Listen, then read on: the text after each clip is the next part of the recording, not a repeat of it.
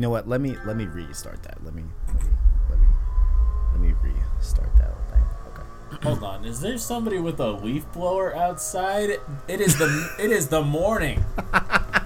Hold on. Let me. I mean, my window. technically, I mean, technically, it's noon. Technically. it's the morning. It's the middle of the night. oh man. Yeah, what the? F- I'm recording.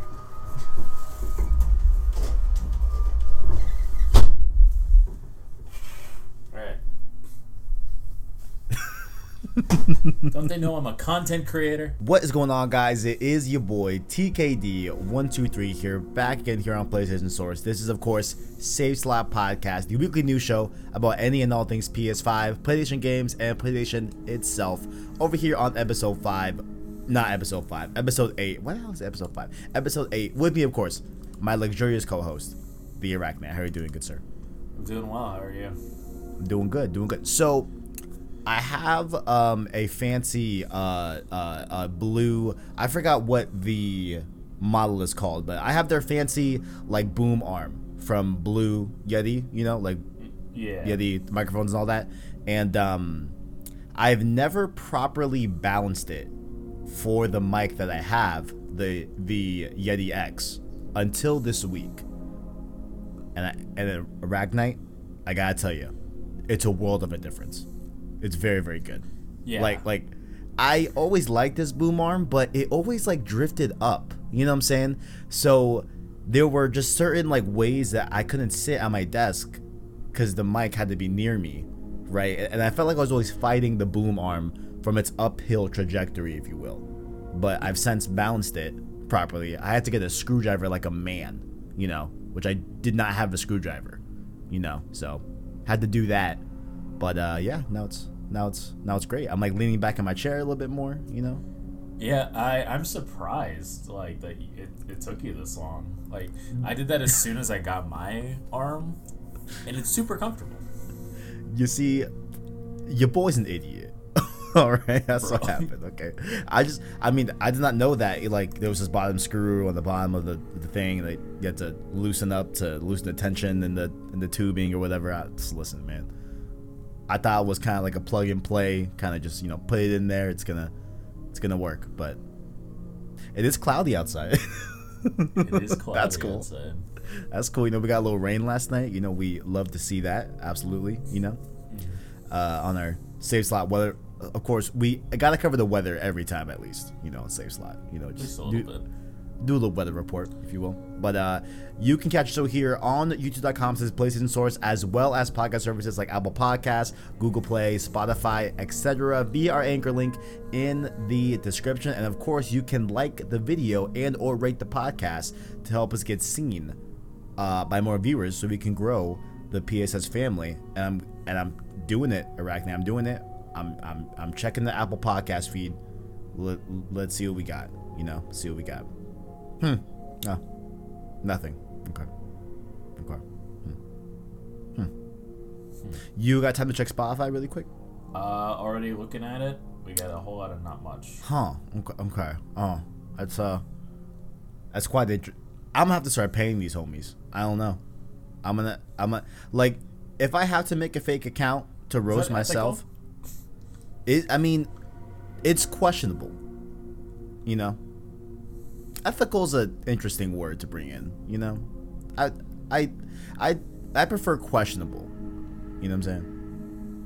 But down below, you can let us know what you like or dislike about the show, and connect with us further on Twitter and Discord in the description, as well as as well as if you're feeling generous, feel free to hit that join button to become a member of the channel with that one dollar Prince tier and our five dollar King tier as well. And of course, you can check out the stream series throughout the week. Uh, if you oh something dropped uh, on my feed, what? It's like a metal bar. What the flip is that? Okay, we're gonna we're gonna prop you up on the prop you up against the wall. Okay uh, where was I? Yep. Uh, stream series throughout the week if you missed it. Uh, we started Ratchet and Clank 2016. I will get to that, and we finished Metal Gear Solid 2, which I'm definitely going to discuss as well. But before I do that, Arachne, what have you been playing? Uh, I played a lot of Persona 5 Strikers. Mm, okay, okay. So you're continuing that. How's that going? Uh, it's good. I, I already finished it. Like I was, my internet's been kind of on the fritz lately. Like only only at night. So we're we're, we're chilling right now, but so there were a few nights where it just went down. It's like you know what? I'll just play some Persona. So I pretty much cleared that out in about a week. Is it like a really long game? Uh, it's. It usually takes people like 30 to 40 hours, I think. Okay. That's how long it took me. I, I played and already finished Dragon Age 1 and 2, like I mentioned last week. Beautiful. Beautiful. Um, played some Jedi Fallen Order, posted some screenshots of that. Yo, you got some fire, fire screenshots. Like gorgeous, you know. And it, and I I replied to one of them like, man, I I've been itching to get back to that game. You know, I'm not gonna do it yet.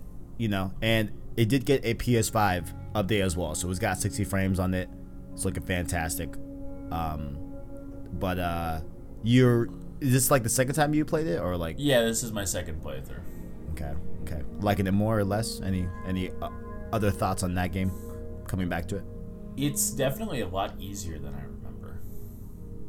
Hmm. Like, I I remember I really struggled with parrying and all that when I played it back in 2019. But when I played it the second time, I was like, this should kind of baby mode. And I was still playing it on Grandmaster, so. But uh, ultimately, I did turn down the difficulty because I am playing this mostly just because I enjoy the photo mode. Yeah. I enjoy the story in the photo mode, so it's like, why do I really need to sit here and hack at something for five times as long? When Fair I'm- point. Fair point. Yeah, it's like I, I already proved to myself I could do Grandmaster. I don't really need to sweat it. So I just turned it down to story mode, and I'm enjoying the you know the environments and the story, and just taking a few shots here and there, and yeah, no, like I'm I'm very proud of some of the pictures I've taken in that game. You'll love to see it. I think they're among some of my best. I'm excited for that sequel, man. Like I hope we get some news this year, you know, about uh what like wherever we go from where we left off from the first Jedi Fallen Order, you know. Hmm. I would Yeah. I would I would I would like to see it. I suspect I wouldn't rule out a fall 2022 release to be completely honest with you. Three But- years seems like fair development. time. Yeah, yeah, right. Yeah, like I wouldn't rule it out, you know. And I mean, like if they, you know, carry over most of the gameplay, like it's already done essentially, right? So mm-hmm. I would like to see it as soon as possible. But what else have you? Is there is there is there anything else you've been playing besides uh, Fallen Order, Dragon Age, Persona Strikers? Uh, Persona Four, and I saw that on Discord. You playing a little Persona 4 Golden. Okay, I see you. I see you. I see you. One of the, one of the best Vita games out. Okay.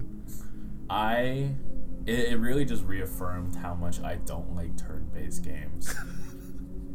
like the story is great so far. I'm really enjoying the story.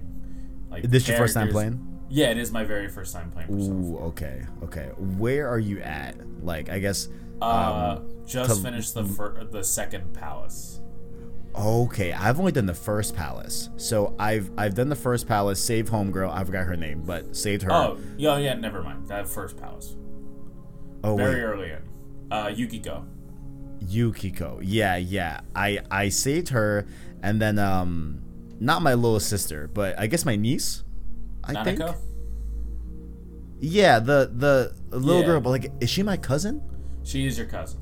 She's my cousin, yeah, because the uncle is the is the Yeah. um the detective or whatever. Yeah, uh, we're all supposed to go on like a trip or something like that, like a little vacation for a little bit, and that's where I left off on Persona Four. It, it, like it's still on my Vita, chilling. I don't know if I'll- you know what. If you're gonna keep going, I could make time for it this week, and we could talk a little about it i- Yeah. if you want.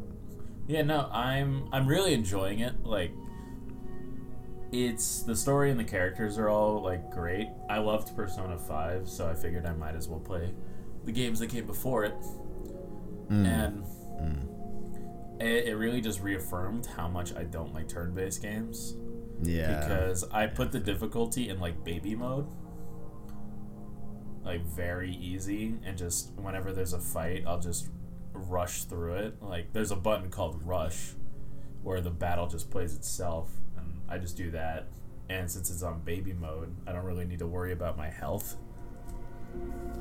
It's like okay. Hmm. So the battles are rushed through, the enemies have like 10 health, like they're really easy to kill and then you just keep going, which is fine by me. That's Yeah. what I did with Final Fantasy VII. Is I uh, I turned off random encounters and I just had Cloud's limit on all the time. So as soon as there was a fight, just blaze through it. random encounters stayed off in FF7. I can't even comprehend like in 97 playing that game just just the version 1.0 like without any of those extras like dude cuz you get in a random encounter legitimately every like at least a minute like every minute you get stopped and it's a Heavy. battle Have you heard of the story of the people who wanted to get to max level by only staying in reactor, the first Mako reactor? They just Excuse- farm they farmed encounters to get to level 99. In the That- first Mako reactor. oh my god I think it's I think that had to have taken them weeks uh it took them months months of playing every day. I think I Jesus think they said it took them like I, I it's been a while since I watched the video, but I think it took them like at least like 300 hours. I mean, at least the rest of the game is gonna be a breeze, but like, damn, like, bro, that's a lot. Yeah, could not be me, bro. Could not be me. Could not be me. You know what? If you keep playing Persona 4, I'm gonna keep playing. I'm gonna pick it up this week, and I'll kind of do this journey with you, if you will. You know, um, but I think I might turn it down to that baby mode, honestly, because like. I got the gist of the combat, right? Like I get it. You know, like Yeah. I understand, right? Like I, I and and I really doubt that, that they're gonna introduce anything really substantial that's gonna change the gameplay, right? So, and I am just in it for the story, right? Like I do want to solve this mystery. It is a cool story though. It is a It is neat, very cool. it's a neat, it's a neat uh per predicament, if you will. You know, so definitely, definitely. Playing anything else, or is that just about it? That's about it. All right, all right. Uh, where do I want to start? Where do I want to start?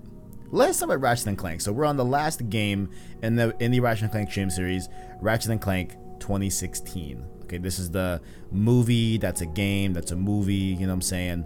Um, I'm. It's it's a weird game, man. Like, obviously, I recommend everyone play it. It's free right now on PlayStation. Check it out. PS Store, Play at Home Initiative, all that great stuff. Like, it is objectively a good gameplay game, right? And it still is very much Ratchet and Clank. Um, uh, I'm actually not bothered, not not bothered by these controls that's that they have here because like um, they have it on L2 R2 to shoot as opposed to just holding down circle to shoot in like the older games. Um, and while I think I would kind of want to still play in those classic controls, like if Rift Apart has those you know old style controls, I'm probably gonna use that. But I don't mind it here in this game uh, overall, like how they've mapped the controls. I don't I don't mind it. Um, this story is definitely watered down from the original game, right? And like I think that it'd be wise of you and probably better for me, right? It, like removing the comparisons of the first Ratchet and Clank game. You know, even though like it is kind of a remake, but it's really not because it's not even close to one to one, right? Like it's less one to one than like FF7 remake, right? Where like FF7 it it is close. It it's closer to the original part of Final Fantasy 7, right? Than Ratchet 2016 is closer to the first Ratchet, if that makes sense. You know what I'm saying? Yeah. Um, but like I'm still enjoying it. You know, it's still Ratchet and Clank. It looks beautiful. It's 30 frames though, so wish was 60. But you know, it is what it is. So overall, uh, good good things there. And uh, you guys are listening to this on Sunday. So on Tuesday nights, we'll be beating the game. We're we're we're gonna put it down. We're gonna end the Ratchet and Clank series right there. Uh, and then on Thursday, we'll be starting Resistance. So very excited for that. But let's talk a little bit about Final Fantasy 15 Arachnite. I feel like I'm in the meat of the game. Like like I'm really into the uh I, I'm I'm like in the world, right? I'm not really uh on like some training or anything like that. L- like I feel like I'm in this bitch, okay? This game is fucking awesome, man. like, like this game is awesome bro. Um, so I did mention last week that I was a little bit underwhelmed by like just having uh, fire, uh, ice, and lightning as my three elements. What I failed to realize was that on the bottom, right? So you know what I'm talking about, right? You know what I'm talking about, right? Like the four different areas of that menu, uh, Yeah. elemancy. You know what I'm saying? Yeah. So that bottom one, I didn't realize that those were for items. So you get these items in the world that you can combine with the elements to make stronger versions of the elemental attacks. You know, and sometimes they do like other stuff, and uh, you know, rather than just a times three when you craft, it can be like a times five or a times eight, and you get more use out of it by putting more resources into it. Like I didn't realize that whole system, but I like it a lot. like like now I'm like, oh, okay, like this is what I'm looking for. Like this is it right here, you know. Um the story is progressing in very very interesting ways, you know what I'm saying? Um but I think what I think, you know, ultimately this is going to be a long game I'm playing, right? So like, you know, I'm not going to have like a long monologue every week, but I do want to end off with Arachnite. I did clip out on Twitter the first time you do a summon in FF15. Literally chills. I swear. Bro. I summoned Ramuh and this motherfucker, bro. Like the way they animated that like scene of your summon is fucking beautiful. Like goddamn, bro. Really this game is out. hitting. They dude, they went all the fuck out, bro. It looks incredible. Now I am a little bit worried because that's the only time I've been able to summon. So if summons are just designated towards like specific scenes in the game, right? And it's not really a part of your gameplay, I'm gonna be a little I'm gonna be a little bit uh uh you know let let down by that. But I'm hoping that they give me the ability to summon whenever I fill up a bar or whatever the hell, you know Right. which I'm not sure if that's the case, but I I hope so at least. I hope so. And lastly here, um I don't know how to even discuss this game. I beat Metal Gear Solid 2, Arachnite. Yeah, it kind of fucked you up, didn't it? Yes. Um yeah. Like I don't even know how to ex- I don't even know how to talk about it right now, to be honest with you. Um of course Long Play Club is going up on Monday, uh, which is tomorrow from when from when you guys are listening. YouTube.com slash JoyClicks. Check out that. We talked about it there. But did you have you played MGS2? Uh, I've watched bits and pieces, but I know. I I, I kind of know where you're coming from with uh with how it affected you. it is one of the most like unsettling games to play in 2021 you know like i really implore everyone to hey like listen it if you've been playing like if you've been paying any shred of attention to like what's been going on in the world right just like from like a general standpoint right you need to play this game. Like this game is scary at how it was how it was able to pseudo like foretell the life that we'll be living post 2000 you know and going into the era of like just widespread information you know and how that is used in negative ways and positive ways in manipulative ways just just how information is used in the modern day. It is fucking wild bro. Um and like yeah i mean i really don't even know what else to say like i enjoyed it that stream like i had a similar feeling like after beating part two of like okay like this is this almost transcends being just a video game. And I think MGS2 does it in more ways than part 2. You know what I'm saying? Um but yeah, MGS2 is crazy. We're going we're going on to MGS3 on Wednesday. Um so very very excited for that. But uh but yeah, that's that's pretty much it. Um all all I've been playing. Now I did forget to fill out the in case you missed it. So I'm gonna quickly open up the channel here. So uh, we'll see what we got here. Oh, mainly only two things. So other than uh, the streams for uh, Metal Gear Solid and uh, Ratchet and Clank, we did do a PSVR 2 video. Check out that. You know, we talked about the new patent and um, all that great stuff. Also, I couldn't resist. I did a Yuffie video. So I'm talking a little bit about like what is Yuffie's role going to be in Final Fantasy VII Remake Intergrade. Uh, how are the Whisperers going to like, you know, affect her and everything? And I do have an announcement, Arachnite. I, I, I, I do have an announcement. So as you know, at the end of the uh, Intergrade trailer, there was some little bits and pieces of uh, of uh, this game called Dirge of Cerberus. Are you aware of this game? Yes. Okay. For those that are unaware, it stars Vincent Valentine, another optional character in FF7, and uh, Yuffie's in it as well. And given that Yuffie's episode is coming out in the summer, there is some Dirge of Cerberus lore in that. So I did I did the crazy thing. Okay, honestly, not that crazy, but I uh, bought a PS2 HDMI converter a PS2 memory card and a copy of uh, Dirge of Cerberus Final Fantasy VII, and I'm gonna play that shit before the Yuffie episode. You know, listen, it, I, I, need the full experience. Okay, you like all the lore. I need I need all the lore. I need I need all the lore. Okay, like I'm not gonna just result to just watching a like I know a little bit about the Dirge about the Dirge uh story, but I want to experience that thing. And what better way than to actually play it? So, I'm I got the PS2 Slim out, and we're gonna do it. And technically, I think I could stream it. I'm not gonna stream it. I don't think I'm gonna do it, but I think I could with this HDMI adapter. So hypothetically, yeah, yeah, yeah. I want to see if I like.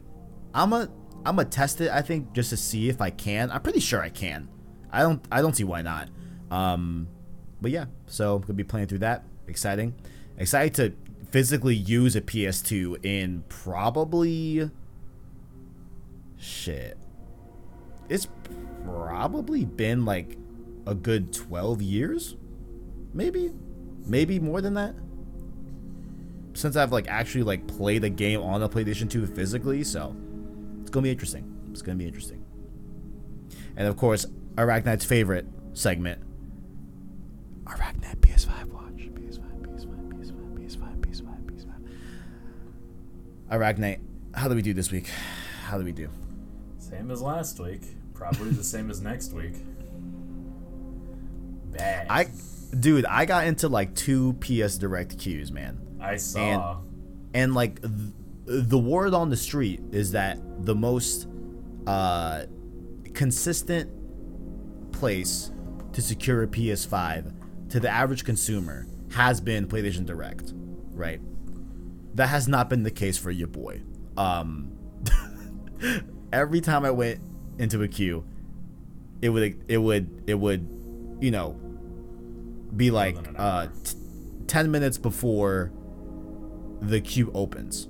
As soon as it opens, more than an hour, just like you said. It's crazy. It's crazy, man. I'm cursed.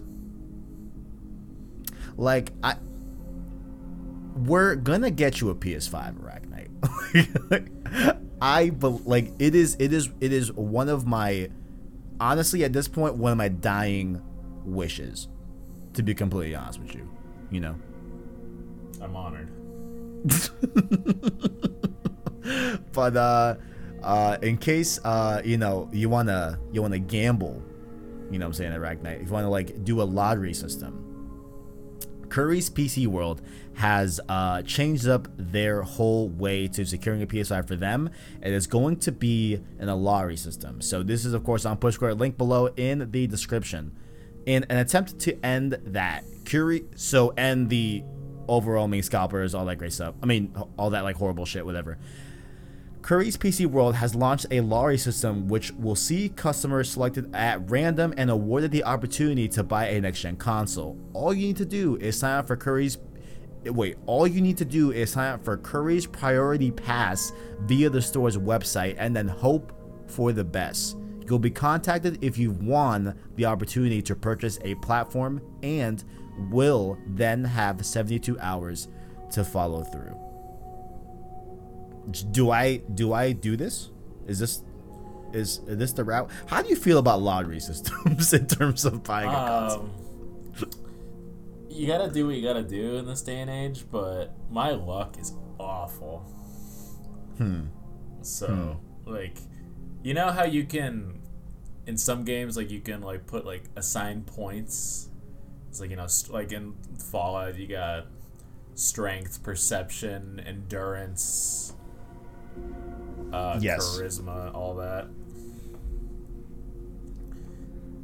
Um, yeah, luck for me, strong one. You see, it's like you dumped all your points, Arachne, into like, you know, pro gamer. You know? Yeah, and you forgot the luck. You know? Uh, no, I min maxed. Mm. Mm. Mm. I see. I see. I see. Well, I feel like I think I might do it. Cause like I mean, bro, who knows, man? Like fate, you know? Maybe like an FF7 whisper might, you know, be summoned to the random generator and, you know, and and may sway in my favor. Who knows? You know? Who knows? Yeah. Who knows? Let's see. However, link below. Wait, what? Oh, I was saying is there's no harm in trying in the lottery. Sorry. Yeah, true, true, true. I might do it. I might do it. We'll see. We'll see. But I actually implore you to open this right now, Arachnite. Someone down below uh, created a JavaScript uh, code where they recreated the PS5's UI. So, in case you want to role play, alright. Look, look, man. No. I, I have an extra DualSense. You know, I could, I could send that to you. You know what I'm saying? You know, you can, you can, uh, you can uh, mess with this JavaScript here uh, of the PS5's UI.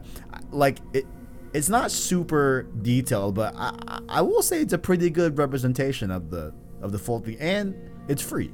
You know, you know what I'm saying?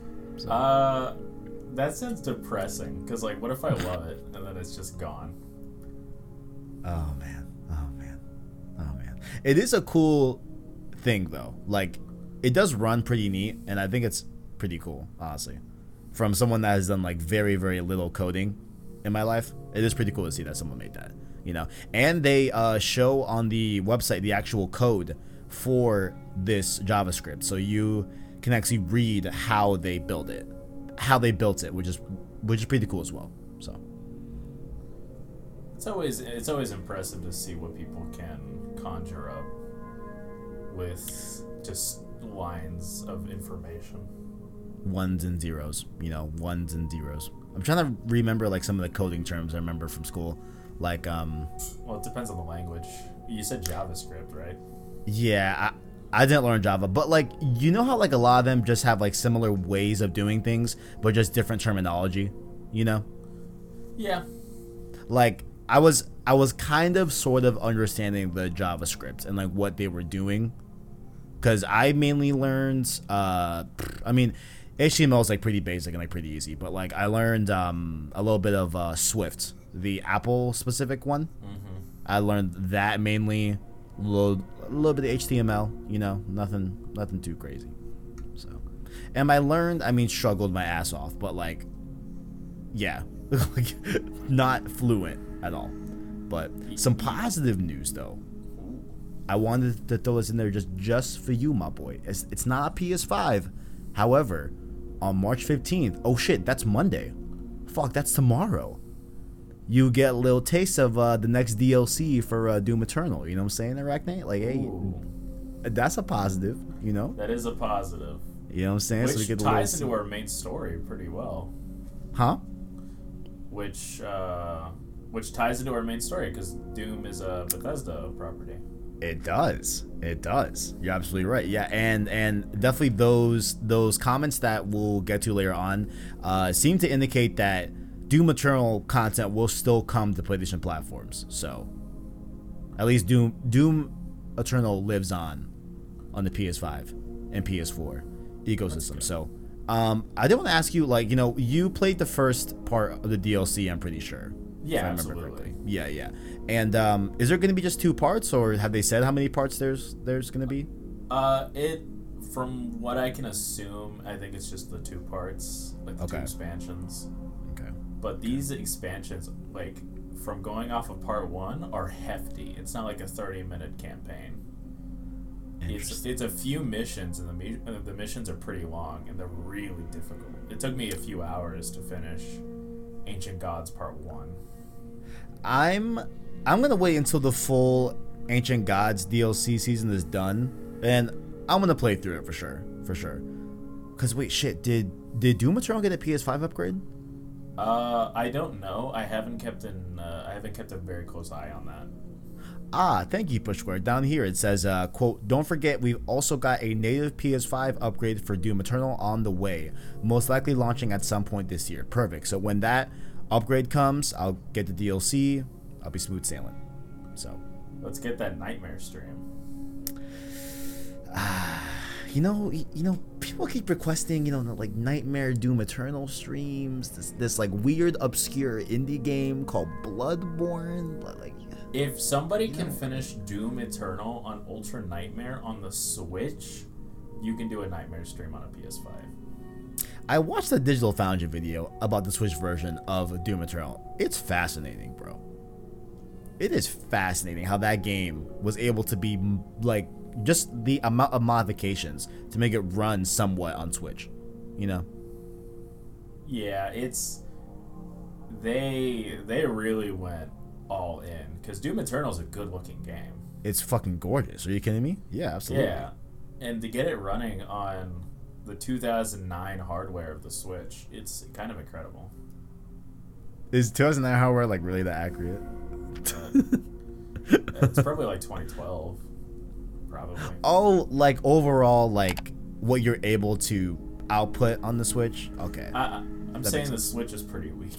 Yes, right, right. ABO, And- but that's A, but that Switch Pro, man. You know what I'm saying? Yeah, it'll be. We might get up to 2014. we Like- might get into last gen. yeah, no, uh, the Switch isn't it weaker than like a PS4, which I get because of the size. I get.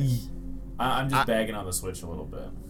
I'm I'm pretty certain it's it's definitely weaker than the PS4. Absolutely. Then Yeah. then then uh, the base PS4 for sure. The PS3 though, uh, which you know what? I But bet the PS3 is stronger. 2008.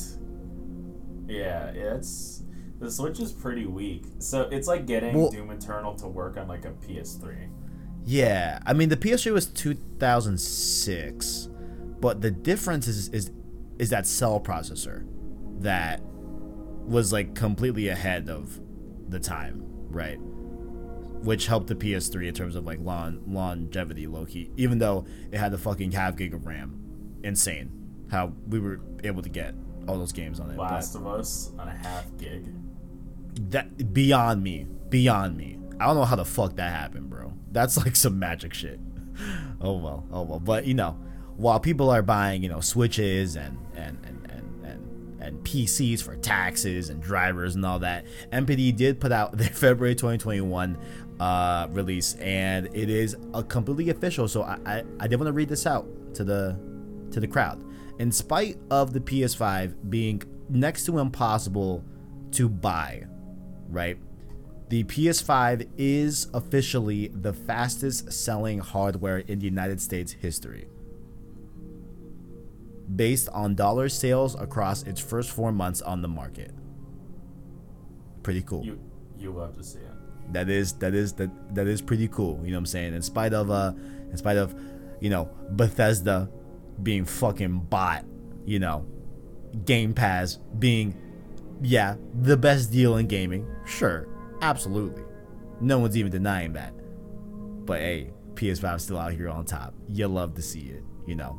You love to see it. Um, let me see here. So, not not not really that surprising on like the games section, to be honest.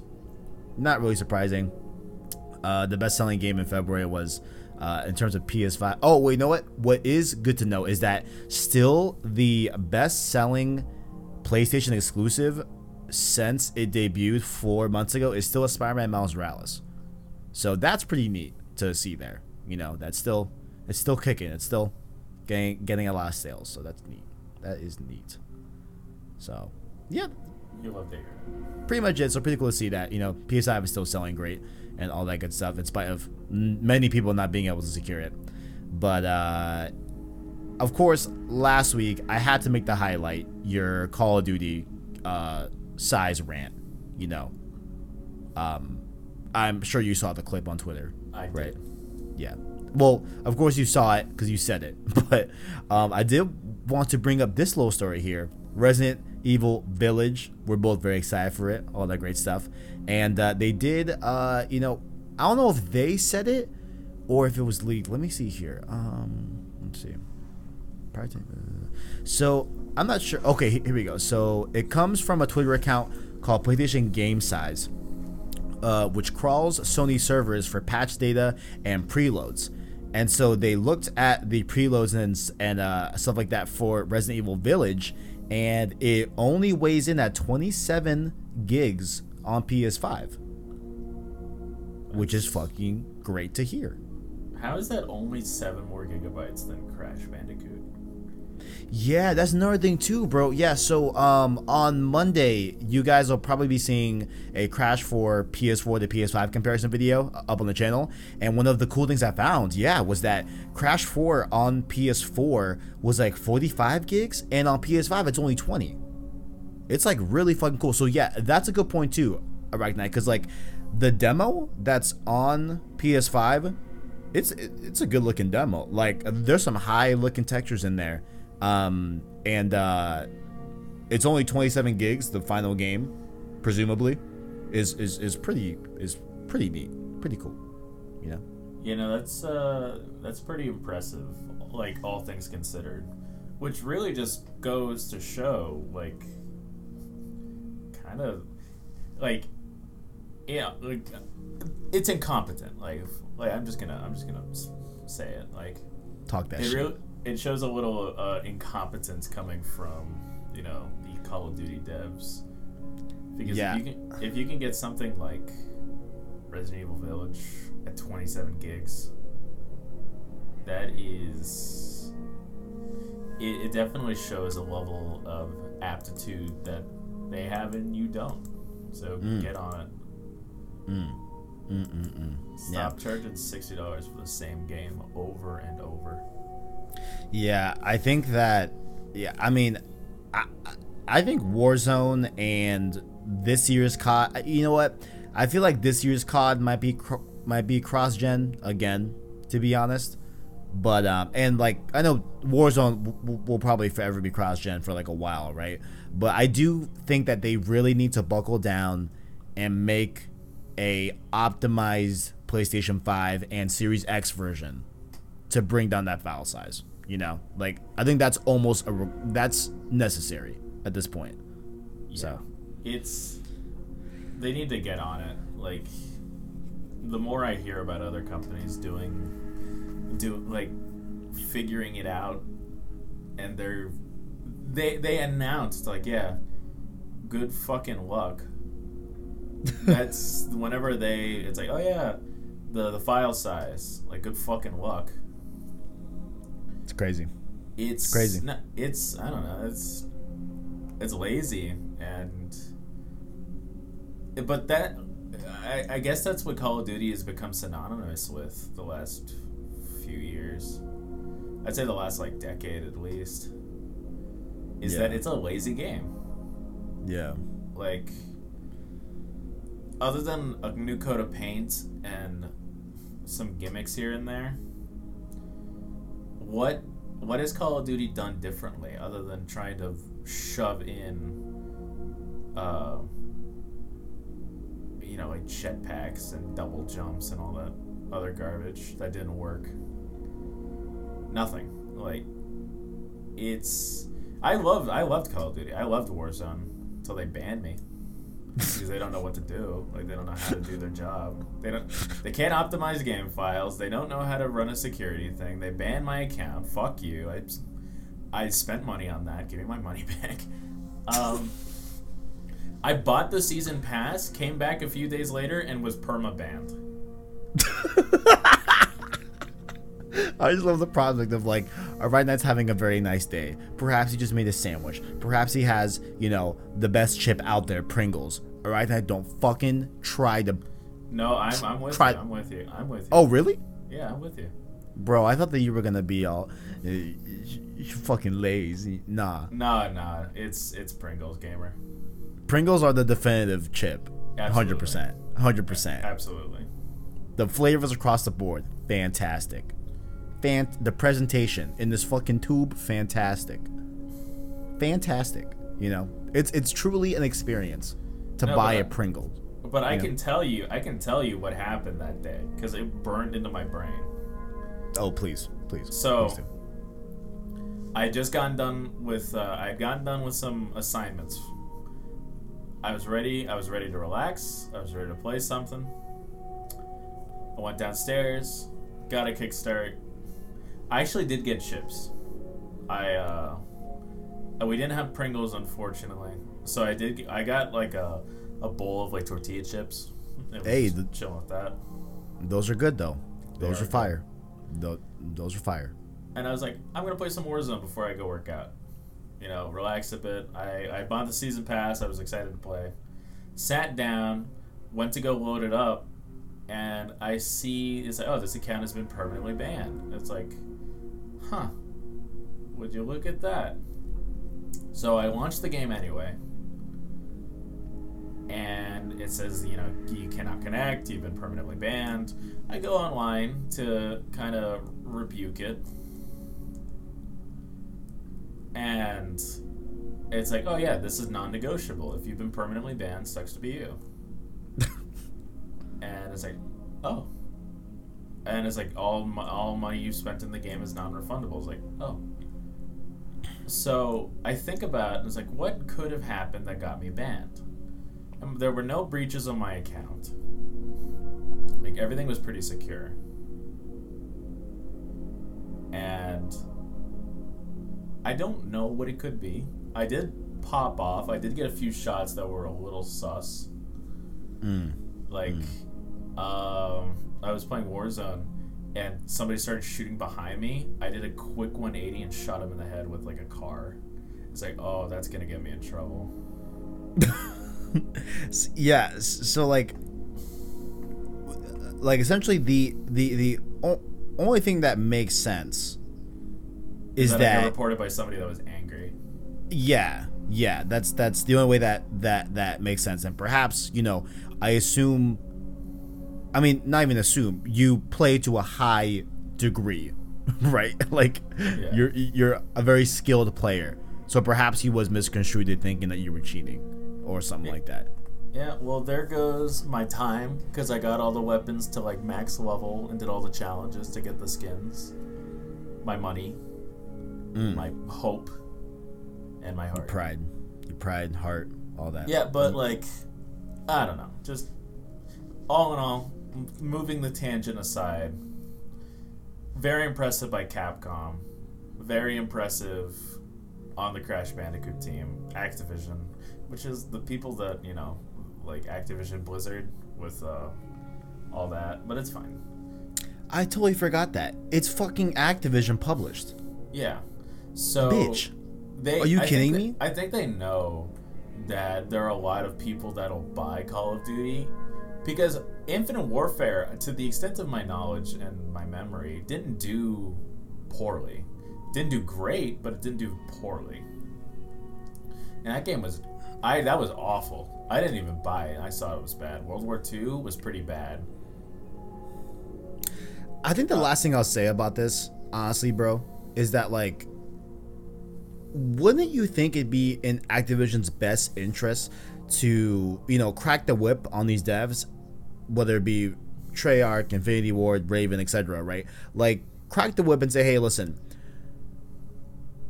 the biggest so like right now there are more base ps4s out there currently than any other modern generation console that's just facts right we cannot fit our ever evolving ever existing battle royale as well as the current call of duty on the same console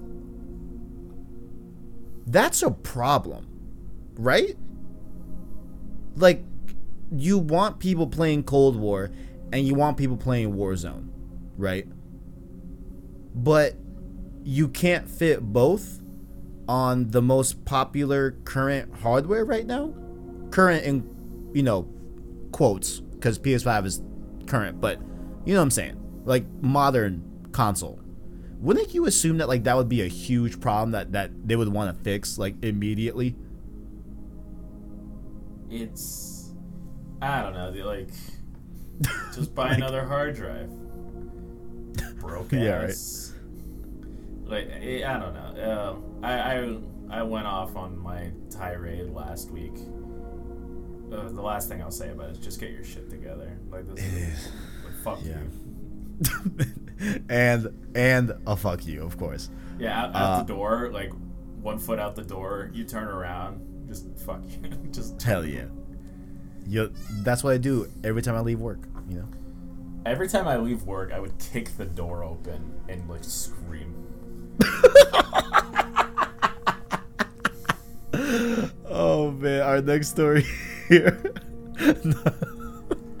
oh man, all right. So uh, famously, factions on The Last of Us One. Um, I'm gonna say it straight up. Listen, it's pay to win. All right, like there's it's it's straight pay to win. Okay, it's a fun mode. I fucking love factions, but factions one is hundred percent pay to win. There are just clear advantages that you get to buying all the weapons on the PS Store. You know, nickel and dime you left and right. It's pay to win. Okay. However, uh, GameSpot has reported that Naughty Dog is now looking to fill the position of quote an economy designer so the description here goes as follows We're looking for a passionate multiplayer economy designer who can help us create avenues for self expression for our players, ensure robust longevity to our games, and give our players great rewards to strive for. Uh, they will also be uh, required to quote design and tune game economy progression and collaborate extensively with the live operations team to optimize economy and respond to player needs. So this obviously, I'm assuming it's tying to factions too, right? Number one. So it's good to hear that you know they are still recruiting for this project and still you know trying to ensure its success. And uh, also, it seems that they are finally, well, not finally, because this is their next shot at factions, but they are going to address the long talked about, you know, pay to win nature of factions. So, um, not sure how much experience you you have with factions directly, Arachnite, but how do you feel about this news? Do you like it? Do you hate it? Do you have a specific like economy model that you want factions two to go down? You know, you got any thoughts about it? I did play factions quite a bit when like Last of Us came out, and I did play it a bit on PS4. I have a lot of good memories with that, but hmm, I the pay to win is obviously like I don't think there's anybody that'll disagree that getting rid of it is a good call for because it I don't know it, it, it creates it creates more money in your pocket sure but it decreases longevity of your game and it decreases enjoyment substantially. Because that was a huge thing when Battlefront 2 came out when it first came out in the beta is that sense of pride and accomplishment or whatever to to like you can get the weapons but it takes forever. And why not just pay 99 cents to get a gun? And it, i don't know it just it makes things worse. So i'm really glad that they're designing a way to get rid of it because it puts everybody on even footing, which is the way that it should be. Sure, people with more experience will probably have better guns than you if you jump into a quick match and you're level 1 and there's a level 50, sure.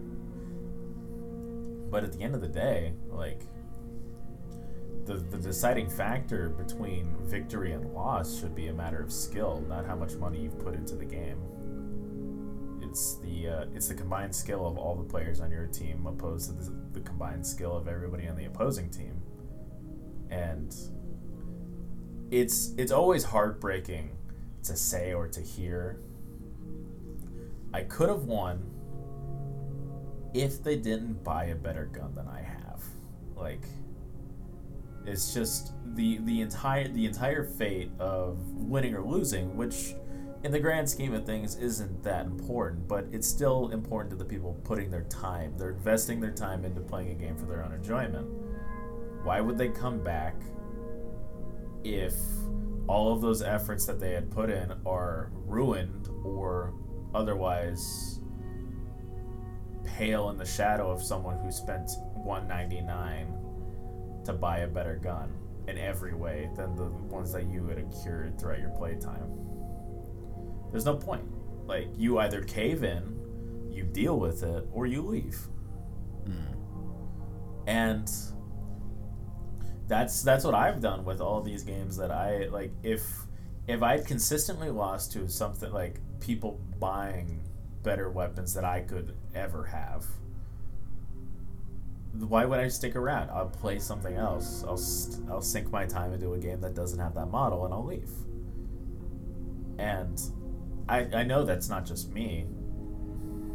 So slowly but surely, we are moving away from the model of loot boxes and pay to win, and that's something that I cannot get behind more. Like it is it is the way that it should be, because loot boxes are a whole other demon fuck you CS:GO. It's CS:GO is the worst example. Like two fifty for a key. Two dollars and fifty cents oh, for a key, one key to open one crate.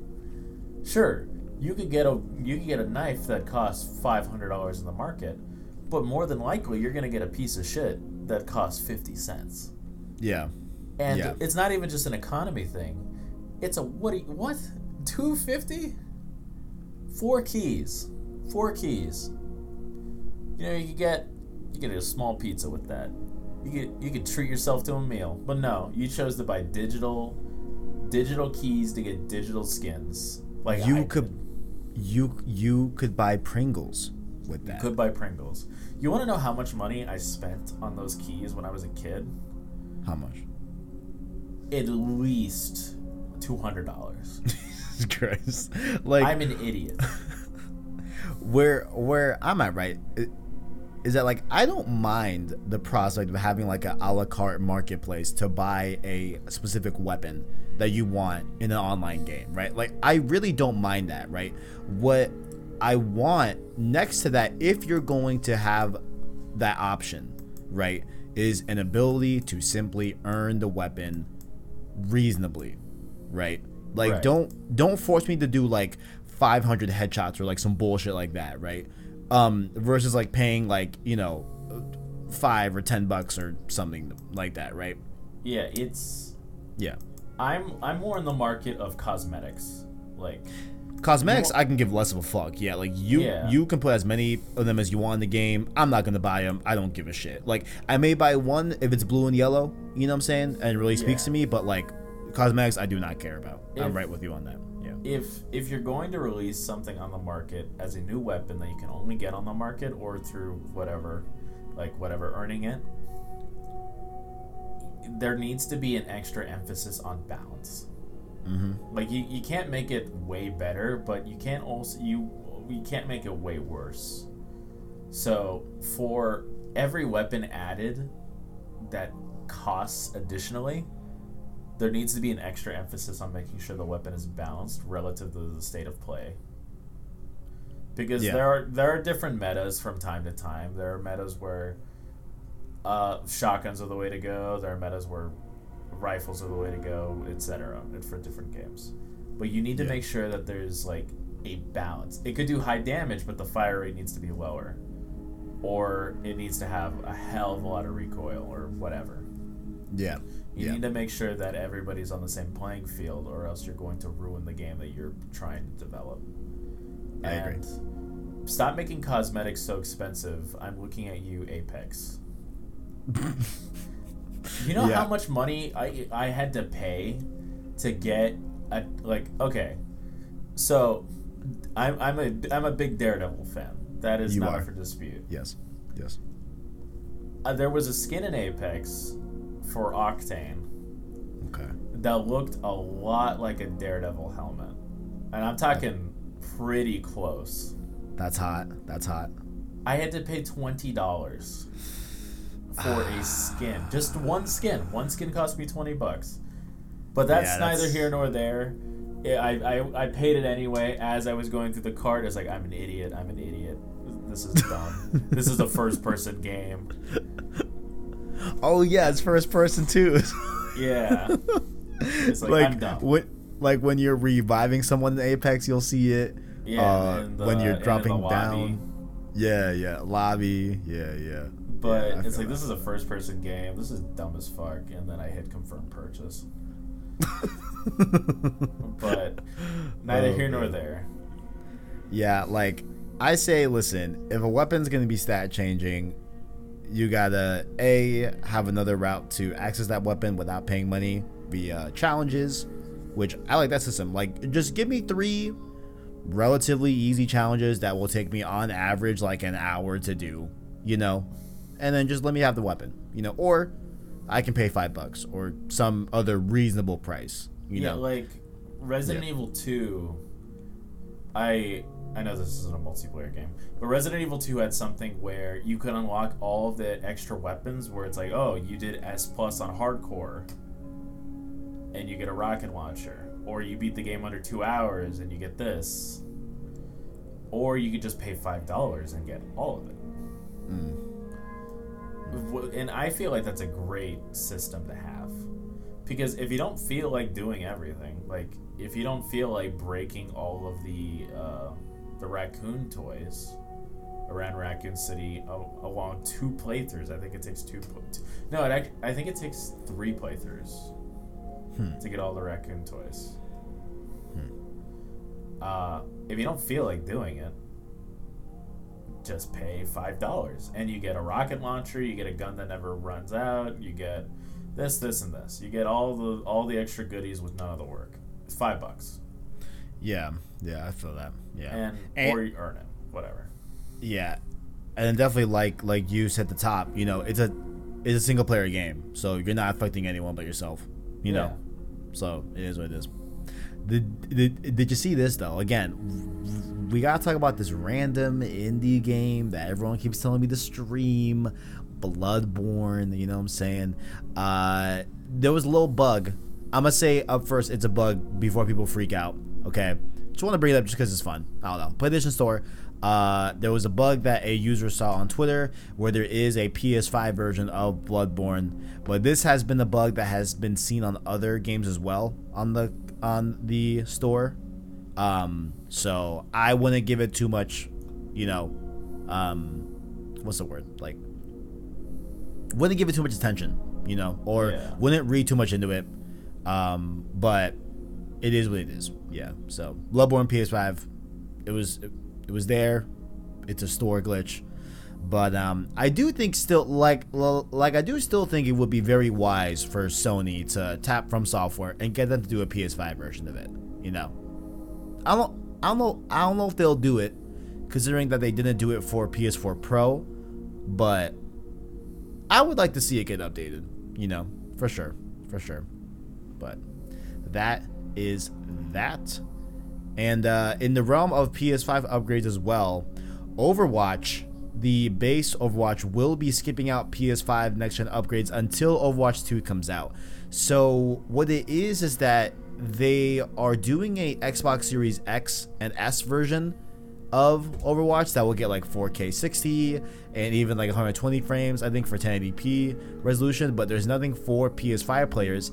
and that is because I guess it's the way that Sony handles PS5 and PS4 versions of its games that for whatever reason they would have to produce a brand new native PS5 version to get these enhancements, um, which is I guess uh, you know a lot for like them to do right now, I guess, and uh, it completely like and it completely like foregoes whether you own Overwatch already or not.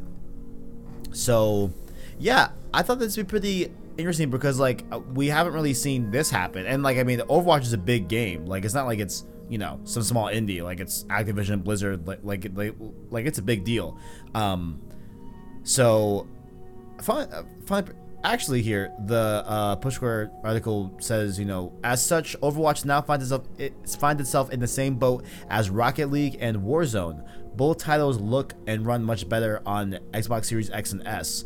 Um, so yeah, like it seems like those are also games that have been affected by this, which are bigger games, which goes against what the hell I just said. But um, interesting stuff, man. Interesting stuff. You know, I would like these games to get upgrades, but uh, yeah, it. I don't know. I, I played Overwatch back in the day, like when it first came out for maybe two hours. So I like Overwatch, man. I I, I don't know. Like may like maybe if I went back into it now and messed around with it, I would enjoy it a little more. But there's also a fucking hamster in a mech suit or whatever. Like mm. I don't know. I don't know what's going on. I just I just wanted my I just wanted to run around uh, like my silly little soldier shooting people. Like it's just I wanted it pretty simple, and then I it, it just wasn't the game for me. Like the capture the point every time got kind of old. But you know that's neither here nor there. I, I think I think it's fine. Eventually, when they do upgrade it, or when Overwatch Two comes out, I have my own opinions on Overwatch 2 as a concept in general, but it'll it'll get updated, or maybe they'll just leave it behind because it is an older game. It's five years old, just yeah. under.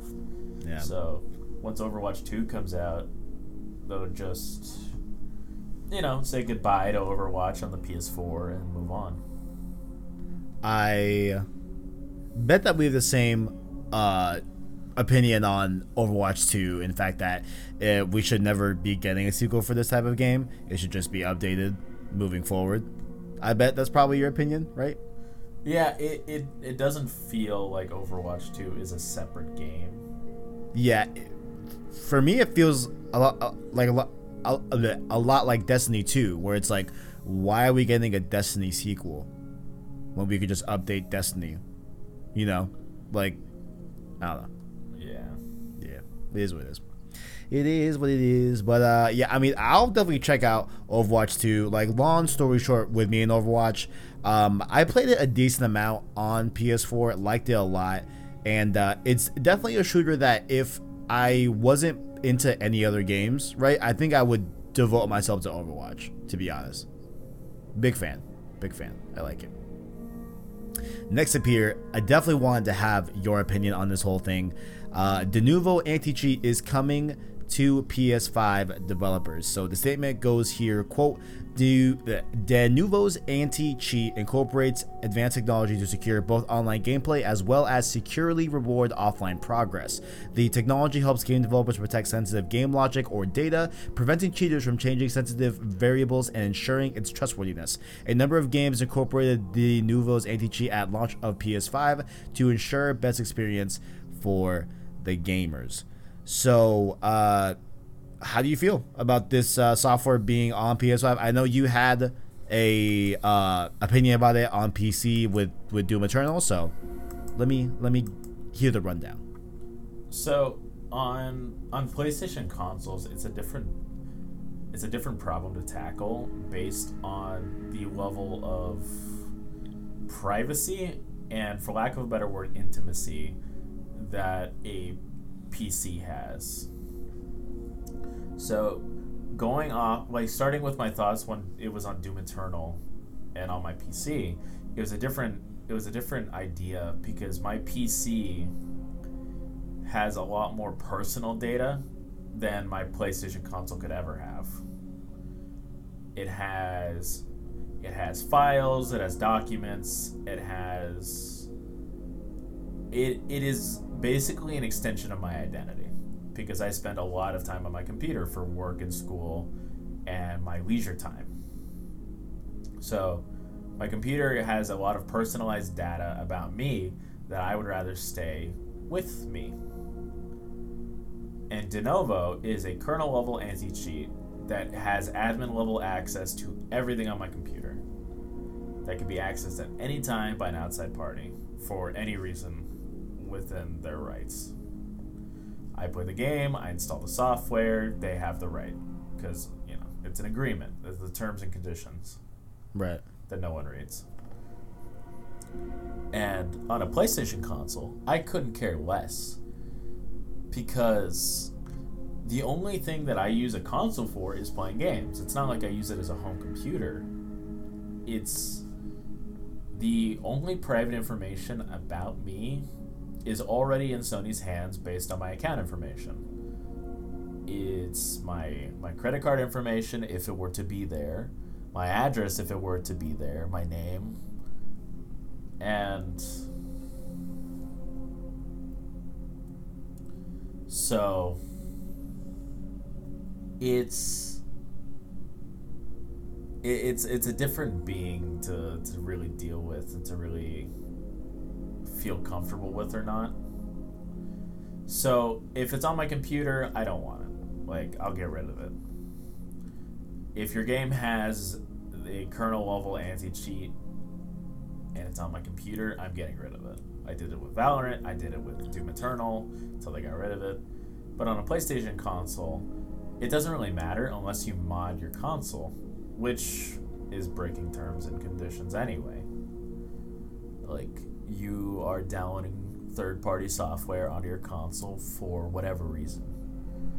And I get why people do it. I did it with the Wii way back in the day. Like, well, more accurately, my sister did it with the Wii way back in the day. And we had to buy a new Wii. Really? Yeah, my sister got us banned from Nintendo Online. like, it was a console ban. Jesus Christ. It wasn't just with Mario Kart. Because I wanted to play. I think I wanted to play, like, Super Smash Brothers Brawl online, and it wasn't a great experience, but I was a kid. I, I, uh, I'll take whatever online I could get. And it said that I couldn't. I was permanently banned. And I was like, okay, maybe I'll play Mario Kart online. And I thought since it was a different profile, I could just do that. Again, I was like nine years old. I didn't really understand. And it said I couldn't there either. It's like, okay. And so I went to my sister. It's like, what did you do? You rat. and she was like, oh, I downloaded Homebrew and I cheated online in Mario Kart. You hate to see it. So you fucking rat? A Brooklyn rat at that. A A Brooklyn, Brooklyn rat. rat. A and so we went to my dad, and he automatically thought I did something. I was like, no, this was this was this was my sibling. And he was like, how badly do you want to play online? And Dana's like, I want to play online, and I said, I want to play online. And he he tried. Is like, okay, this is gonna be both of your Christmas gifts. It's like, hey, I didn't do anything wrong. Yeah, I would have deferred it to just her Christmas gift. To be honest, at that point. So it, it was her Christmas and birthday gift. To Okay. get a new Wii. I was like, yeah, fuck Hey, you. hey, but uh, good, good shit on them for getting uh, uh, another Wii. You know, Yeah. shout out to that. Shout out to Shout that. out to yeah. that. But all in all, tangent aside, I don't mind particularly because I don't think I, I'm not comfortable with modding consoles because it's a different. Like uh, it, uh, again, it's it's it has an extra layer of risk that doesn't seem to reap any benefits. Like in in, Yeah. in my opinion, because Sure, you could mod some stuff on your console. Like you want to put mods to play Spider-Man PS4 a different way, sure. But is it really worth that much? Like risking the the functionality of your console if anything were to go wrong? Because it's not like something you could send a Geek Squad or do yourself. Because Yeah. if there's an issue with my computer, most of the time I can figure it out on my own. But this is also just my lack of console modding experience talking. I'm sure there's workarounds and ways to figure thing out, things out like a traditional computer. But I honestly don't see the issue with having it on my PlayStation console. Like, it's just an extra layer to make sure that people don't hack in online lobbies on a console because it's it's it's a headache for the players and it's a headache for the developers and I don't see an issue with it like all in all. I Yeah. I, I think it's a good call. Like, I don't mind. Uh, people like to synonymize Denuvo with, oh, they're invading my privacy, and with that, it's just like, don't be a fucking baby. Like, just don't cheat. Yeah, because I mean, when I read this, I thought you would have a completely different perspective. But like when you explained it, right, and I was saying that like, hey, like a PC has much more sensitive information than a traditional game console, where you know, yeah, like you you may have your account info, but like it's not like your social security's in there, right? Like it's not like there's like really anything that like that's that's like truly like uh, I mean, you know, if you have your card info in there, yeah, that's life changing for sure. Like if that gets out of hands or whatever, or like gets into, you know, someone else's hands, definitely. But the risk of that is much higher on PC, where you have a ton of personal info on your PC, right? You- You have So- trackers and cookies and other things to to the websites that you use. You have information scattered everywhere. Information you may not typically think about, Yeah, yeah, but yeah. it still So exists. yeah, like like like th- there's not even a web browser on PS5 technically. There is, it's hidden. You can only sign into Twitter on it, but technically there there is one. But like it's not like it's a browser that you can go to whatever website, right? So, um, Right. yeah, yeah. Like I, I I appreciate your perspective on this. You know, because I definitely thought you would be like against this, but actually breaking it down, it, you you made a lot of sense. You made a lot of sense. You know what I'm saying? That's what I'm here for. You'll love to see it. Uh, we got two more quick stories here. Uh, Little Big Planet servers were taken down, I guess, by a fan. Uh, l- let's see here. Do we have a reason why? Let's see. So, according to Eurogamer, it's all because one fan isn't happy with how Sony has treated the franchise. Are you fucking kidding me? So, one fan isn't happy with how Sony has treated the Little Big Planet franchise, so they DDoS the fucking servers. Uh, the person in question is said to have brought servers to their knees through orchestrated DDoS attacks, forcing them to be taken offline. Um, you got a Sackboy game. There, there, there's literally a Sackboy game now. That's more LBP. You know, gamers will be gamers, man. Fuck this guy. Uh, it's I don't know. I, I've talked about it like a few times on a few different stories, but the over encroaching theme that seems to come out a lot when talking about just consumers in general is a level of entitlement that It's true. Hey, That's true. like there there are times that I could come off as entitled. I don't mean to be, but it could be it could be approached in that way. But yeah, yeah. it's when when you're doing something like that deliberately against a company because it's different to bad mouth a company. Like I'll bad mouth a company any day of the week. I don't care. Activision. Activision, fuck you. But it's it's different to take a personalized stance against it in the terms of taking down servers and hacking and stuff like that. Like it's like, man, they didn't do what I wanted. I'm gonna take them down. Like, don't be a baby about it. I just don't understand because like, yo, the Sackboy game looks fun. It Yeah. it looks great and it's gotten great reviews. Like But it's, it's- a it's a good sound game as far as I can tell. You know? But it, yeah, no, it sounds fine. Like if you're a Little Big Planet fan, it sounds fine. But it's it's kind of like the when they didn't do what I wanted mentality. It, it's it's the uh, the baby tantrum Mm. mentality. It's like they didn't do what I wanted. They didn't give me they didn't give me a popsicle. So I'm gonna start a tantrum and throw shit around like a baby.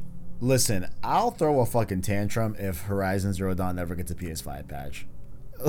like, I'm gonna say that. I'm gonna say, is that entitled? Maybe. I don't know. Maybe. Perhaps. It, cut But- a little bit. Bro, I need that. I need that patch, bro. Give me that It's- shit, yo. It- When there- I'm- there's a Sorry, uh, you go you go. All I was gonna say is there's a world of a difference between disappointment and tantrum. That's all I was gonna say. You go. Yeah. I'm not gonna DDoS. I, I don't even know how to incite a DDoS attack against a company. I know what a DDoS attack is. Like, I, I know how it works. I don't know how to do it. But I'm just hoping, Arachnite. I'm just hoping, Arachnite, that, you know, Play at Home initiative, they bring out Horizon Zero Dawn and announce alongside it the PS5 patch with it. That would be fucking spectacular. Like, I would cry. I would cry. Straight up. Straight up. But the last story here to go over. This one was just a little fun little tease, a little a little fun little thing. Uh, Sony Santa Monica is looking for uh, a a lead writer for the unannounced project that they did officially announce through another job listing. I think they were looking for uh, I think they were looking for an art lead the last time we talked about this, but now they're looking for a writer. So so just not not much here. They're looking for someone that quote is the ideal candidate that has a mastery of storytelling, deep and deeply understands the marriage between gameplay and narrative. This individual will be responsible for crafting powerful storylines, strong character arcs, compelling dialogue, while maintaining an equal focus on building and developing the writing team. So, it's just cool because this is definitely um, their new announced project that we have not heard of yet. It's not God of War. The thing that kind of, you know, what I just thought of, like as they were, as they, you know, were giving us what they want out of this lead writer here in this job, uh, in this job listing. They say they want someone that can craft powerful storylines and strong story arcs, right? Now, of course, single player games can have multiple characters in it, duh, that have multiple arcs. But I feel like this kind of sounds like something that's a little bit like an RPG. You know, something that's long term. That's just what my little inkling is here with what they said they are looking for. You got any thoughts about this? You know what I'm saying? You liked God of War 2018, so did I. Santa Monica's on they shit. You know what I'm saying? So I'm curious. If you have any thoughts? the the concept of arcs could be an RPG, but it also could be sequels. Uh, sequels was the first thing that came to mind for me Mmm. because Okay.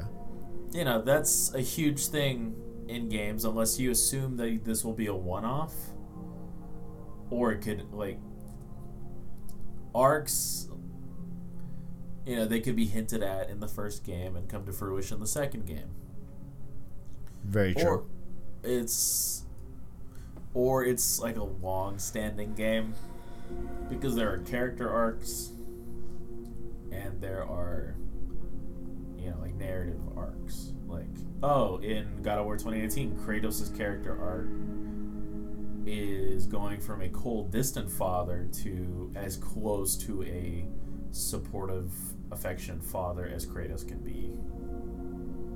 Like which is still not great but you know he's working on it. And Atreus' character arc but it's also like a like oh where did they start? They thought they were just going to go to the tallest point in uh in their realm but then they ended up in Jotunheim to be in the highest point of all the realms. Like that's that's that's an arc.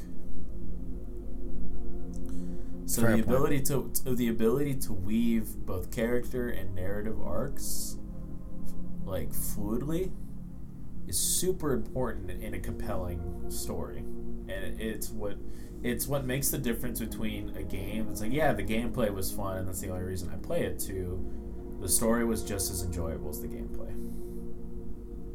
And I feel like that's something that is it's one of the most important things you can have in a game, or else your game kind of gets bogged down by time. It's mm. like because there are some games where we all have games that we can think of where it's like the story was ass, but the gameplay was a lot of fun. And that's the only reason I play it anymore. Ratchet and Clank 2016. Low, yeah. I mean, low key. Like, like the characters are cool. The story is just like very watered down, but the gameplay's dope as fuck. Exactly. So that's something that they want to avoid. They want to keep everything at the the quality that we have become become accustomed to. So, I'm excited to see uh, who they hire and what they write. I'm excited to see what they do. So I'm very excited. Yeah, I'm very excited as well. I'm excited to see the Sony. You know, I I'm excited to be sitting here reacting to like a state of play, right? We see the Santa Monica logo, okay? And it's not God of War, like it's something completely different. What I want is um I want a sci-fi game from them. I I I really do, but that's just me. Moving on, of course, we arrived to the what's called? Question of the week. Question of I I said what's it called? What the fuck? I mean, I'm tripping. Question of the week. Are Bethesda games coming to PlayStation 5? We did get a lot of updates on this whole thing. Uh, to catch everyone on to catch everyone else up to speed, it has been made official. The deal is signed. The ink is dry. Xbox and Microsoft have officially bought ZeniMax, thus Bethesda as well. So um, we got some quotes here by Phil Spencer. I know you, you just talked for a while. I would I would like to hear your voice, sir. Read what Phil Spencer had to say. Maybe you you can take the first paragraph. I'll take second. But I think we need to first start from the top and really just put out there what was said, and then we'll go into our thoughts and like how we feel about this whole thing, right? So, uh, okay. uh, if you got it pulled up, feel free pulled up. to read the words of Daddy Phil Spencer. If you're an Xbox consumer, the thing I want you to know is that this is about delivering great exclusive games to you that ship on platforms where Game Pass exists. Prior to that, Phil Spencer once again confirms Microsoft will honor any pre existing deals, such as Sony's timed exclusive contracts for Deathloop and Ghostwire Tokyo. Microsoft may also do things on other platforms where a franchise's legacy is a large factor, but we're honestly struggling to think of any Bethesda franchises that are heavily linked to PlayStation. Sure, the games have launched on PS4 and PS3 in the past, but previously deals have usually involved Microsoft. DLC for Elder Scrolls Skyrim came to Xbox 360 first, for example. And would you like me to read the next paragraph? Yeah, I did not explain that correct. like, I wanted to just read the like the. Oh, the yeah. Quoted here, here. I'll I'll take the first paragraph. You take second and we'll call it a read along. You know what I'm saying? Okay. So this is what Phil Spencer said. Quote, I'm going to try to be as clear as I can because that's what I I just think is fair. So this is like a direct so there's certain thing whatever. Y'all get what I'm saying. Uh, so obviously I can't sit here and say every Bethesda game is exclusive because we know that's not true. There's con there's there's there's contractual obligations that we're going to see through as we always do in every one of these instances. We have games that exist on other platforms and we're going to support those games on the platforms they're on.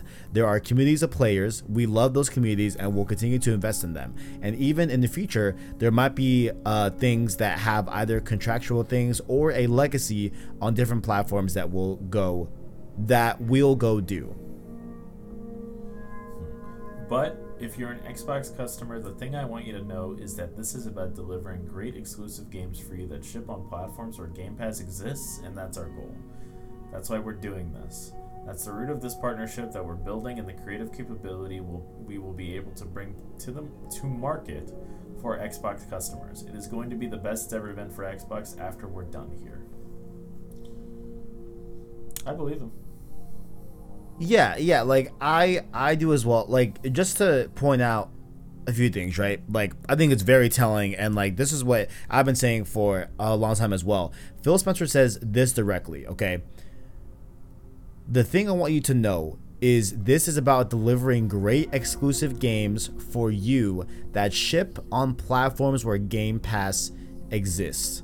So I've always said that like it's not that Xbox bought Bethesda, it's that Game Pass bought Bethesda. You know what I'm saying? Like, like this is all about Game Pass, right? This is all about sweetening that deal and making it the best possible deal in gaming, right? Which I still think it is to this day, right? Like I think 100% Game Pass is far and away better than PS Now.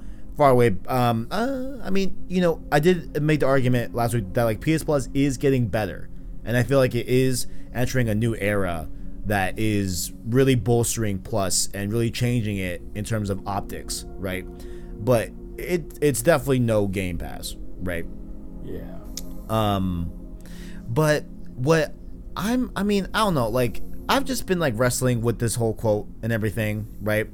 I do think it's interesting how they bring up the like. How do you how do you read Orly? Like, how do you read when he talks about, um, uh, you know, they'll they'll continue to support Bethesda games on other platforms that have a legacy with that platform. How do you read that? A legacy, I would assume, is pre-existing sequels, but any new IPs will be Xbox exclusive. Like Elder Scrolls 6 that very well may come out on PlayStation consoles because you know, Oblivion, Skyrim, all of them came out on on PlayStation consoles previously, and it may be my dog is barking, and it, it why is my dog barking? Yo, Chill he out. has some he has some thoughts on Xbox. He yeah he he a little angry, Yo, he's fucking pissed. but he's fucking mad. all I was gonna say is that maybe games with pre-existing sequels, such as Doom Eternal, and if there is the next Doom game, may come out on PlayStation consoles. Yeah, yeah. Like there's there's a few ways that you could read this. Like one that um, I think a lot of people have been saying, which I think to a degree makes sense, right? Um, is uh, the the prospect of like um, games that are already out, right? Like for example, it's not that you know like tomorrow they're gonna announce that they're cutting off DLC support for Doom Eternal, you know, or like Fallout 76, you know what I'm saying, or Elder Scrolls Online, right? Like those are going to continue to be supported on those platforms. He says that outright, like like he says that straight up, right? And of course, that also doesn't mean that they're going to take away the exclusivity deals with um, Deathloop and Ghostwire. Those are still going to remain intact. He says that here, so he clears up those two possible avenues, right?